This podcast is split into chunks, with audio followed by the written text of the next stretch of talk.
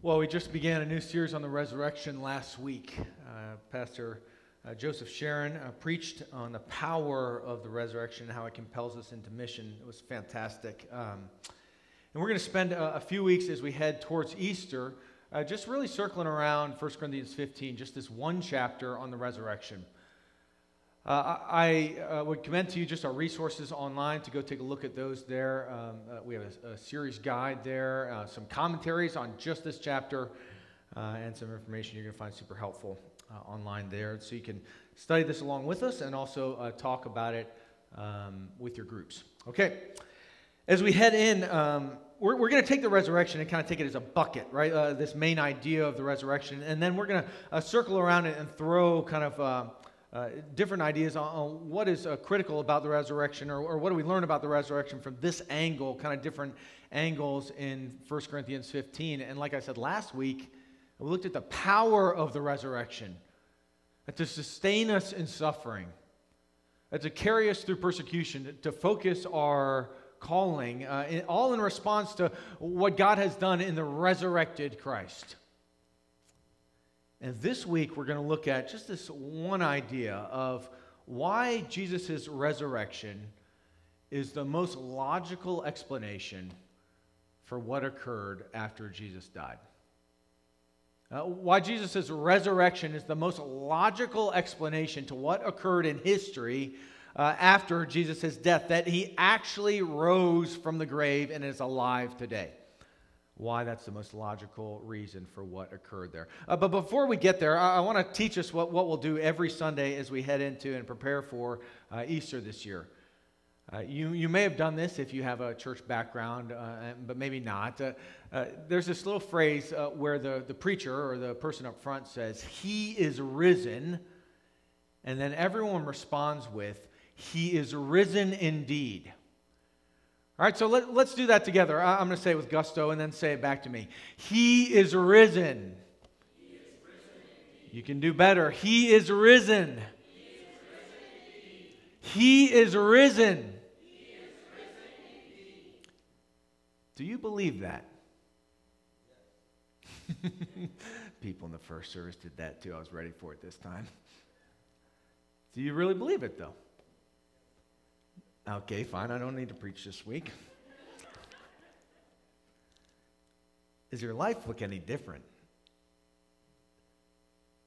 As though there's a resurrected Jesus who overcame death and now embraces you in living relationship, that you and I have a relationship with the living God Himself that he actually conquered the grave, that, that death is no longer, that we know for all of eternity we will walk with Jesus into a life where uh, there will be no sin. Everything that's broken will be mended, everything that's wrong will be made right. Do we actually believe that and live like that today?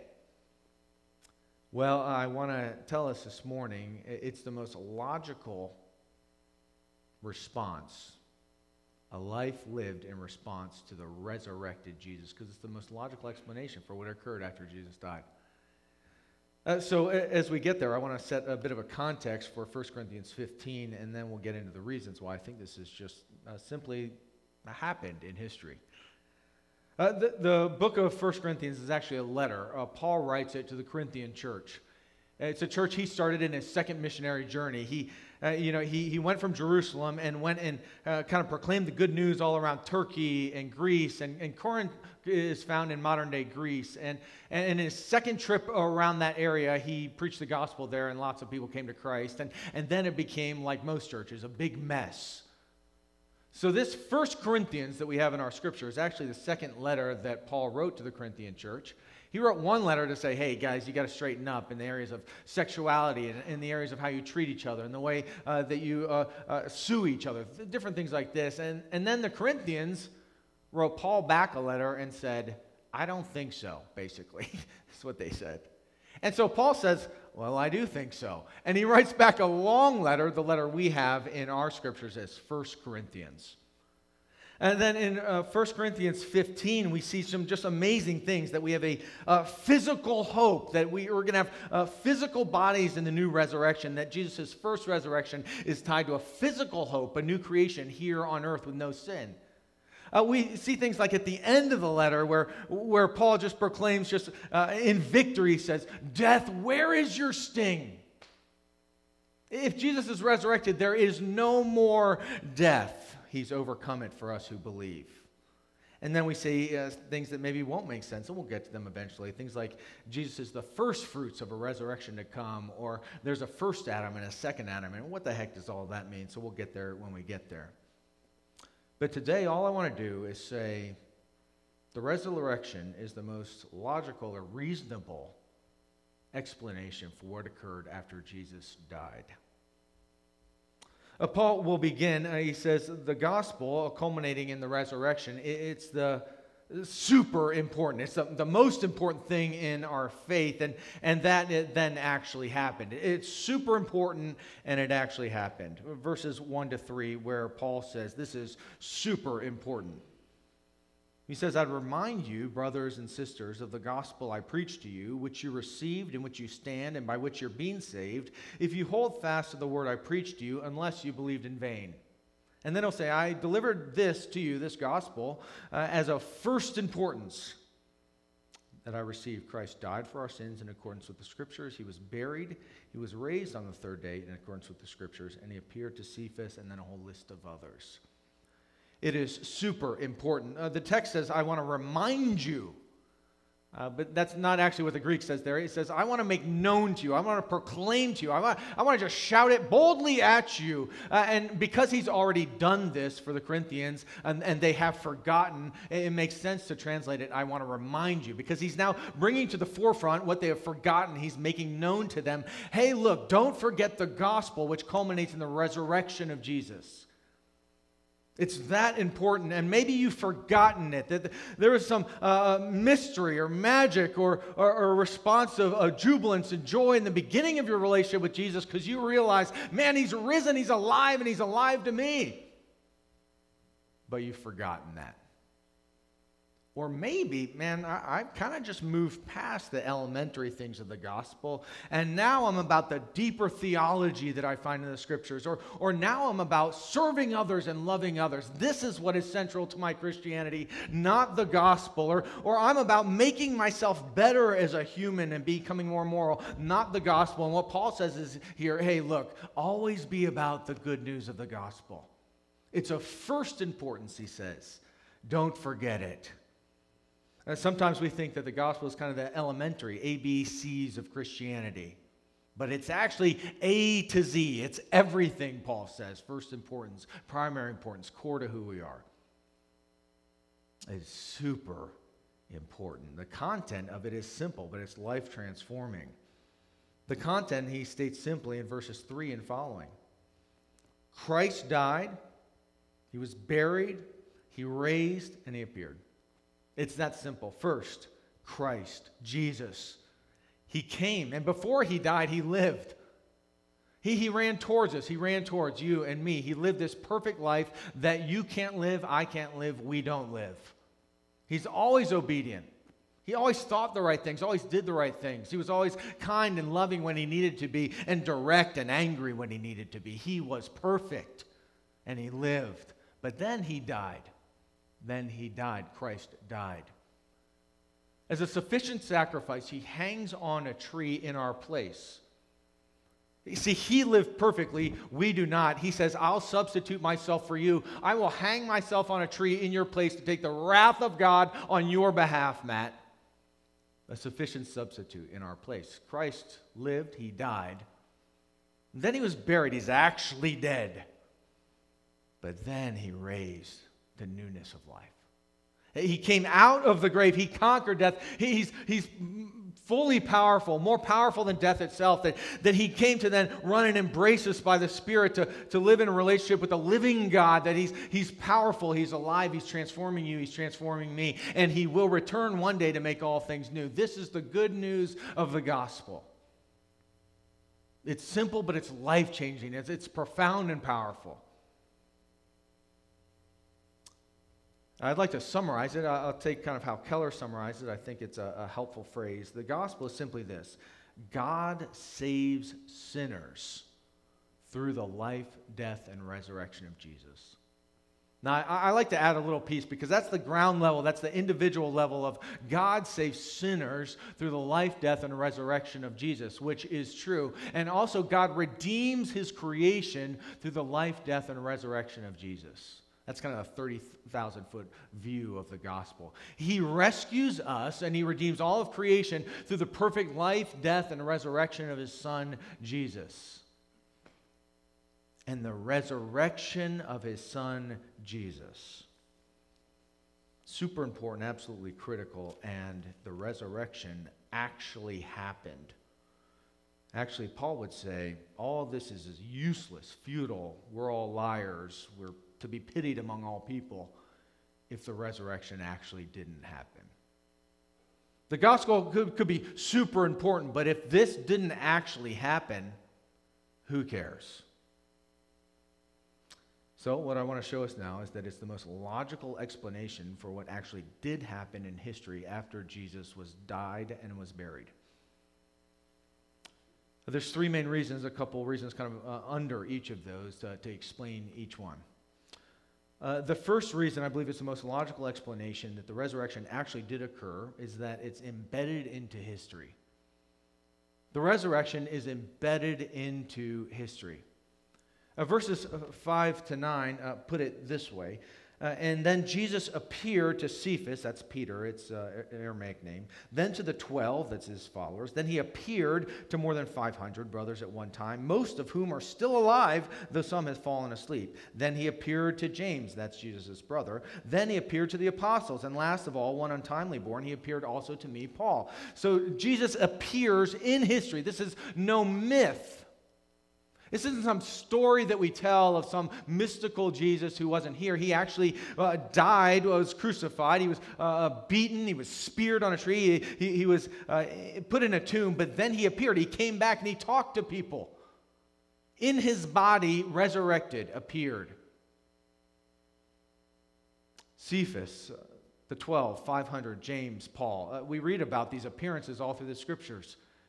In John chapter 20 and 21, we see uh, Jesus comes back to Peter and, and, and, a few others, and they're around this fire. And, and Jesus, he's like, hey, can I have some fish? Likes fish. They're fishermen, they eat. And he eats in an actual physical body and he talks with them and he, he tells John some things. He, he welcomes Peter back in. It's this conversation. He, he talks to Thomas. Thomas is like, I don't believe you. And, and Jesus is like, hey, put your fingers in the wounds on my hands and side.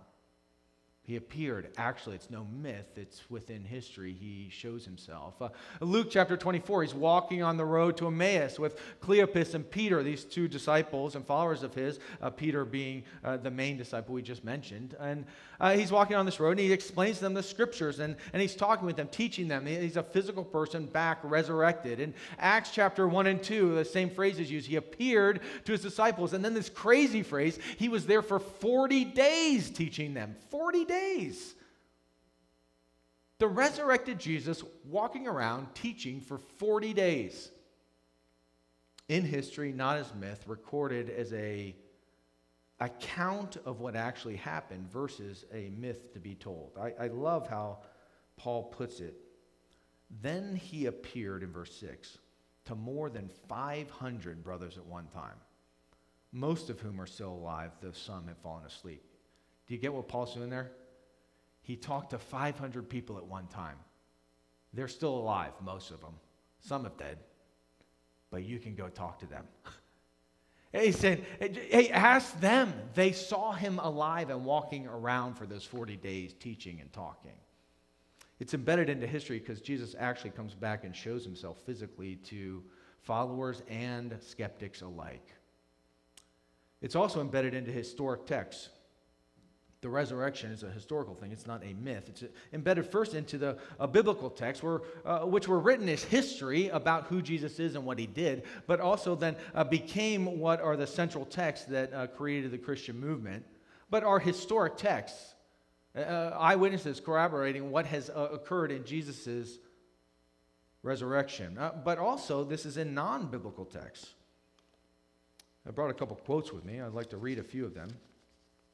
Uh, Tacitus, a Roman historian, uh, often thought of as the greatest Roman historian, uh, writes in the Annals of Tacitus. This is uh, he's writing a history of Rome, and he's writing it for Nero and others, and and then he starts talking about Nero, and Nero is slaughtering a ton of Christians. And Tacitus writes down the reason here that uh, he's trying to uh, convince the Roman people that he didn't place an order to burn down Rome. And uh, so then it says, so he decided, uh, Nero substituted as the culprits, those to blame, uh, to be punished with the utmost refinements of cruelty, a class of men loathing, uh, loathed for their vices, whom the crowd styled or called Christians.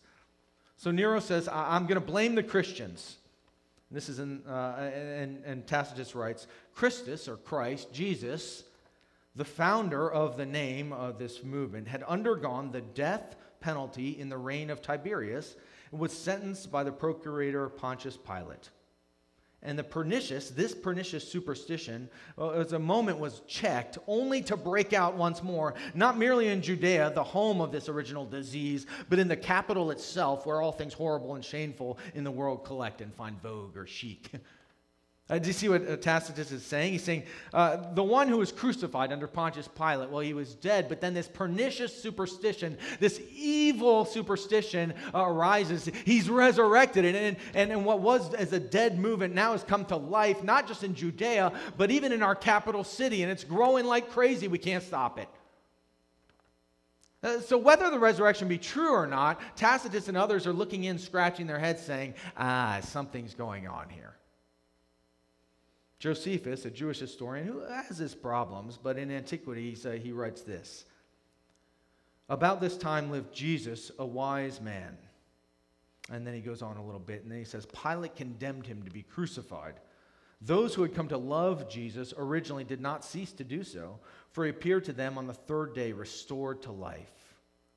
And so, again, a Jewish historian looking in saying, man, he was crucified, uh, so the story goes, and then he was risen to life, so the story goes.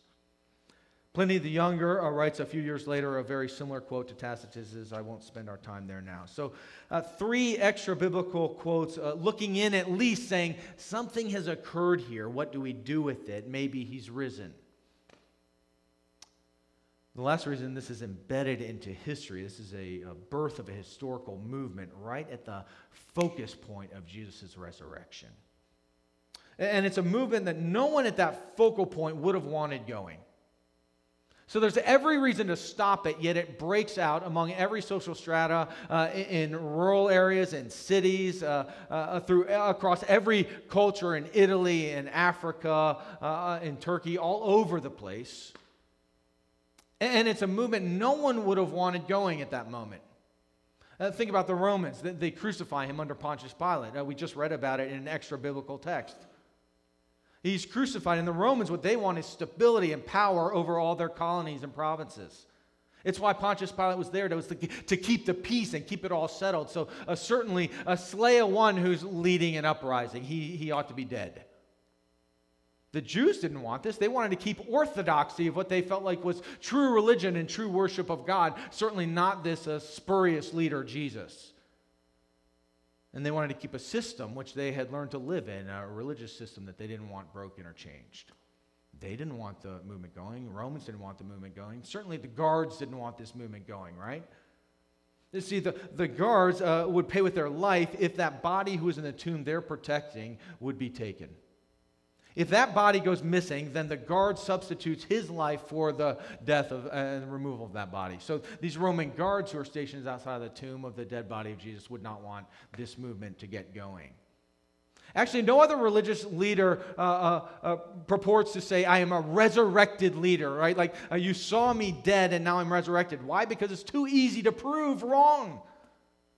Just show them. Look, uh, no one wants this movement going, and yet it breaks out everywhere. Just show the dead body. Just show the dead body. A friend of mine grew up in the Middle East. He says that's just what they do with dead bodies is to shame them and drag them through the street. Just show the dead body, and the whole thing is done but it's not done. And actually, 2,000 years of celebrating, worshiping the Jewish community on Saturday immediately shifts to Sunday and in a miraculous kind of way. If you've ever led within a church, you know change takes time. And boom, from Saturday to Sunday, they're now worshiping the resurrected king. This is embedded in history. He appeared for real to real people in real time. It's written in both biblical and extra biblical texts, and there's explosive growth that occurs right around the resurrection. Uh, but maybe, maybe these gospel writers and others reporting on this, they're, maybe they're lying. Maybe it's just a lie. They, have written down a lie and, and written it in a way that uh, we might believe this is the uh, resurrected Jesus. And here's what I want to say. The second reason, not just is the resurrection embedded into history, it's a terrible lie. This is written as a terrible lie if it's supposed to be a lie, uh, which means it's probably true. If you're trying to tell a different story of what, what did not actually occur, you write a much better lie than this to prove your point. Uh, but notice how Paul talks about it. He says, this is according to the scriptures. He died according to the scriptures. He was buried, he raised on the third day in accordance with the scriptures. Uh, here's what he's doing. He's saying the scriptures in the Old Testament, they foreshadowed and they foretold this uh, one who would come and die and resurrect on our behalf. This is the culmination of the story. Our Savior is here. And then when Jesus shows up, and he as he's walking to Jerusalem to be crucified, he says three times uh, in the book of Mark, he's like, hey, look, I'm going to die. Then I'm going to be resurrected and it's going to be awesome. He actually doesn't, he doesn't say that at the end, but, but he says, I'm going to do this. And, and Paul reports on He said, the scripture said this was going to happen. Jesus said it's going to happen. And then they simply just tell it how it happened. They don't tell it as a great lie because in a great lie, you make yourself look trustworthy and make, you make yourself look good. Because if you're going to believe something so crazy, it better be a trustworthy story. It better be tip top shape, pinpoint perfect. But what we have in the accounts, the eyewitness accounts, is kind of just the details you would find in a, a normal uh, or historic story that actually happened. Uh, uh, take uh, Mark chapter 14, verses 51 and 52. Uh, Jesus is uh, being arrested in the garden, and, and these guards come, and and then there's this guy there in a cloak, and he's got just a cloak on. And, and one of the guards grabs him as he's running, and he runs away naked without his cloak on. And, and Mark uh, writes this down. He's like, Man, it, it, you know, it's crazy. They came to arrest Jesus, and then this guy runs away naked. Why, why even put that detail? That has nothing to do with the story, unless it just actually happened. And, then, uh, you know, Peter, in that same moment of the uh, arresting of Jesus, uh, Peter's like, hey, I'm going to come to your aid here, Jesus. And he takes his sword out, he lops off this guard's ear, and, and, the ear falls to the ground. Jesus looks at Peter, he condemns him for doing this. He's like, hey, put your swords away. We don't need that here. He picks up the guy's ear and puts it on his head. he's like, what, what, what's this? How's this move the story forward? It's just a detail of something that happens. These guys are just writing this down and saying, here's how it went down. One of my favorite moments is three days later, Jesus has been in the tomb, and, and the, you know, the disciples are scared, hiding in their houses as cowards uh, because they've seen their leader, and who was supposed to be their Savior, crucified. And, and, and then uh, get this. So John is writing this in John chapter 20, verse 4. In John 20, uh, verse 4, John's writing, and he and Peter are good buddies. They're part of the three Peter, James, and John who are really close with Jesus. And here's what John writes uh, They're going to go to the tomb because the women have just come back and they've said, Hey, look, I think he's risen like he said he was going to do. His body's not there at the tomb. So Peter and John, of course, they want to check it out. Verse 4 of chapter 20 in John. Both of them, John, who's writing, and Peter, both of them were running toward running together, but the other disciple outran Peter and reached the tomb first. Why do you write that? Well, if you, if you play sports or if you're a dude, you know why you wrote that. I won. That's what John's saying. We were racing to the tomb, me and Peter, and I beat him there. Like I, run, I won the race. Like I showed up to the tomb first, and and, and, there's no reason to include that detail other than the fact that John's writing, is like, we got to the tomb, and what was awesome about it is I won the race. no, what's awesome, what he'll actually tell then, is that Jesus' body was not there, and then Jesus will appear to them a bit later. See, the details that are included in this story, just eyewitness, normal details you, that you would have thrown in there if it actually happened. But also, there are details that throw a lot of mud on the story Uh, they're gonna, you would not have written it this way if you were trying to prove your point and, and cover up the fact that Jesus is still dead, but you want to say he's resurrected. Uh, for example, and we mentioned it uh, just a second ago, that the women are the first ones to show up at the tomb. So here's what that highlights. One, the, the storytellers, uh, John and, and, Luke and others, uh, they're writing this down, what actually happened, and, and they're writing down the details that show them to be fools and cowards. Those who are supposed to lead this mighty movement hiding in their homes because it actually happened that way. See, see the women uh, went to the tomb in courage even after the crucifixion of Christ three days later, and they show up uh, probably with a bit of hope of, I wonder if he is resurrected. And they go, and the men are all hiding back at home. Uh, you wouldn't write that in there if it didn't occur that way. And, and also, uh, just for the point of, of argument, to, to, to write a trustworthy statement or of accounts that says, hey, he is risen, you wouldn't write that in there because in the first century, Women weren't even allowed to give account uh, witnesses in court. Uh, their testimony wasn't counted as valid just because they were women, which is crazy. But if you were writing a lie, you wouldn't have said, hey, let's stake this all on the women in the first century that these disciples were writing this. And you certainly would have highlighted the fact that Peter, man, the, the one who's going to spearhead the whole movement at first, was such a coward, had denied Jesus three times to a little girl around a campfire, and now is hiding in his home as a, as a coward. Uh, you know, it's also a terrible lie, be, lie because it's not synthesized. Now, here's what you do if you tell a lie. Uh, mom comes home, the vase is broken. You got two siblings. Uh, here's what's happened right before mom comes home if the vase is broken. All right, let's figure out what happened with the vase being broken. All right, a dog? Yep, dog. Dog came in the house. What happened next? Hit the vase over. Perfect. What color was the dog? Brown. Okay, brown. Got it. Okay. Dog runs out. Yep. No. Yep. Okay. Then we close the door. Thankfully, the dog didn't attack us. Face is broken. You synthesize the lie.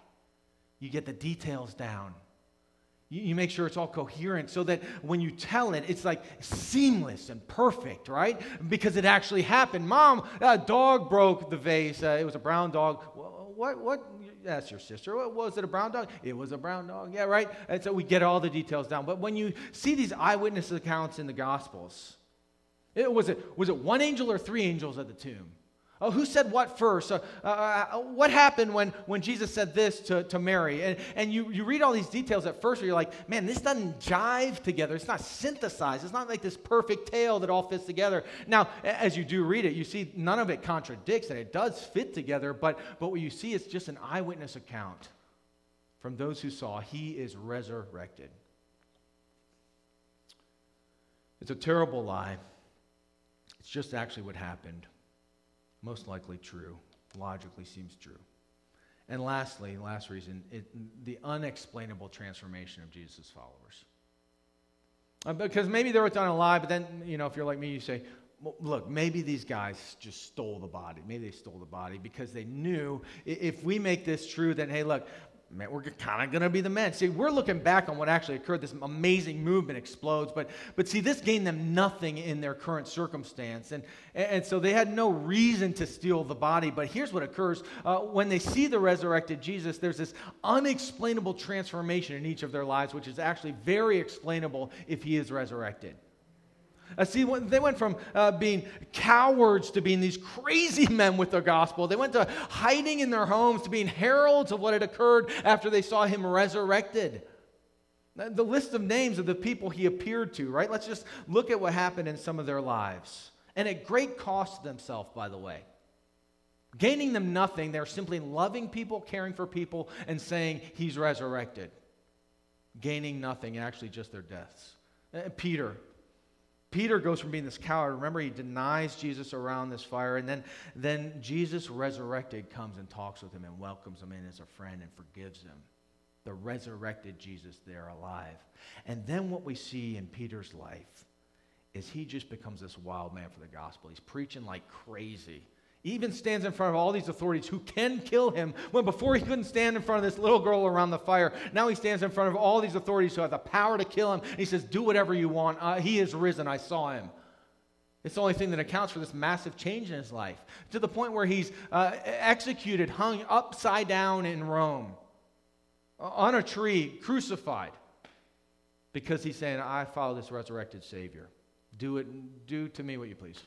Uh, like he can't take it back. He's seen him risen.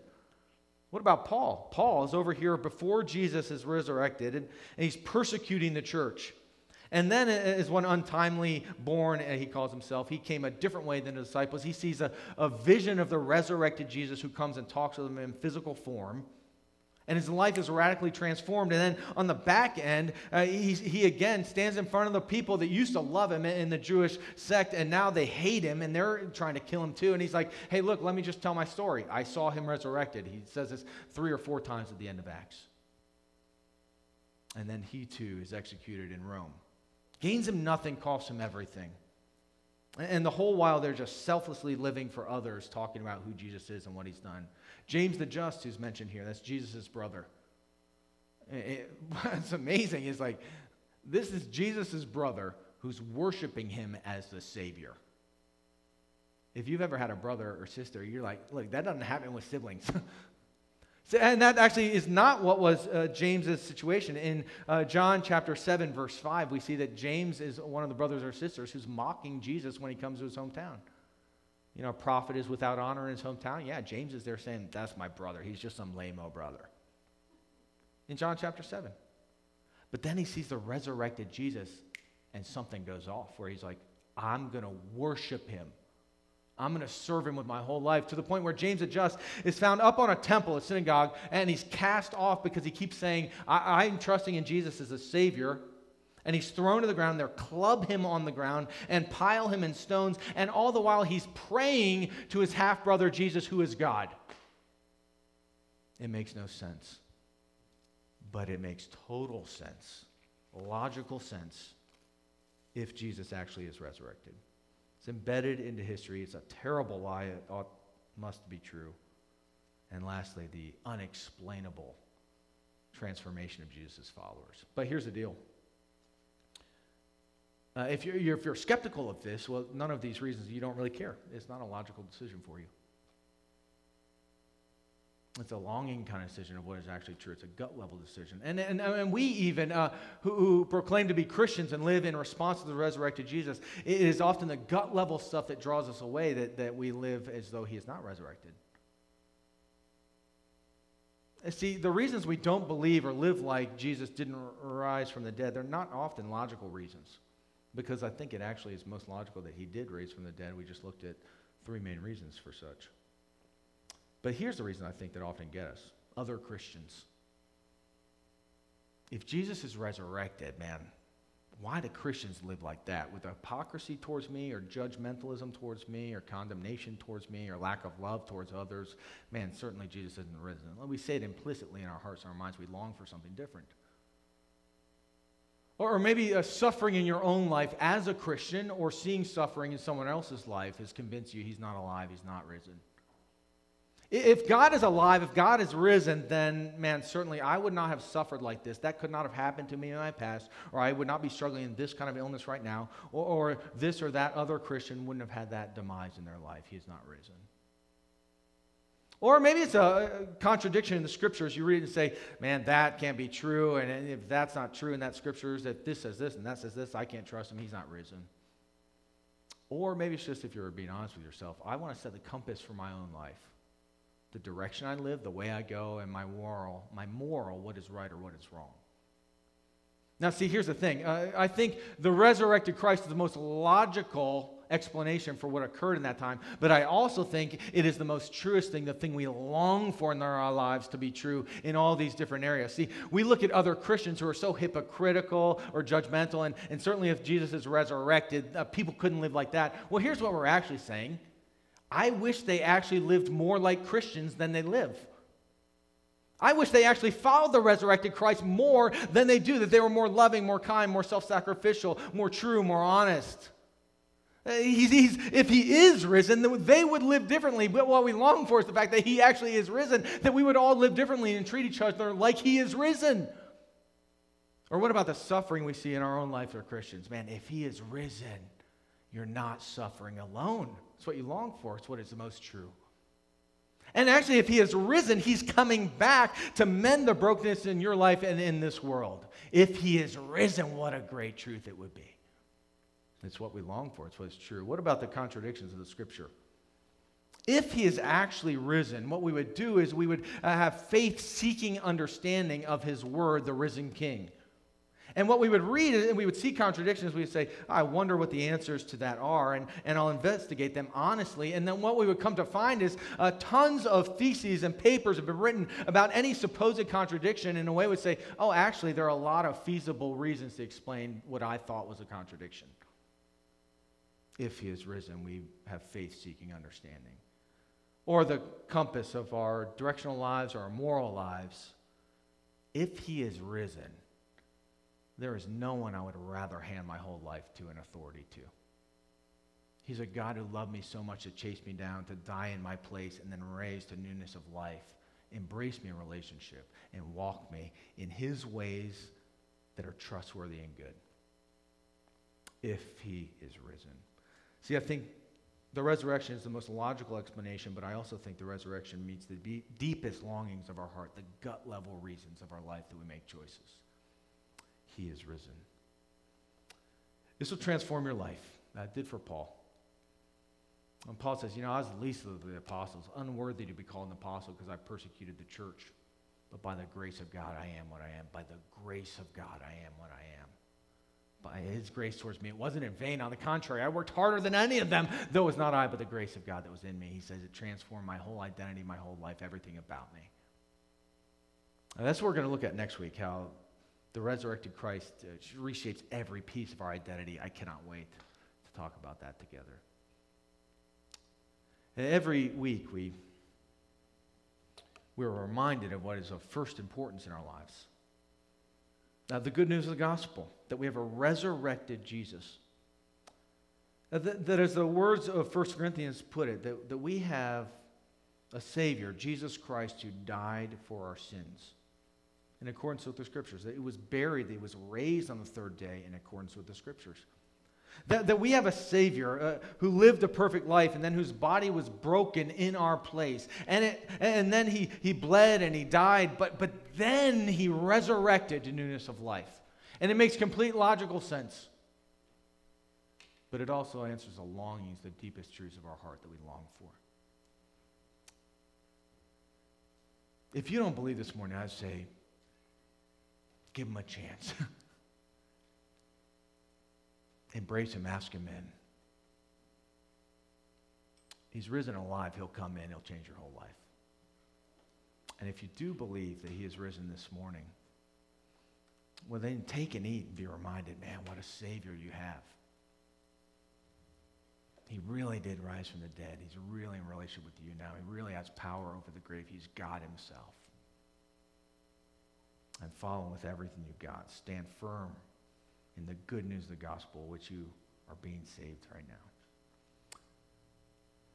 One last time before we take communion.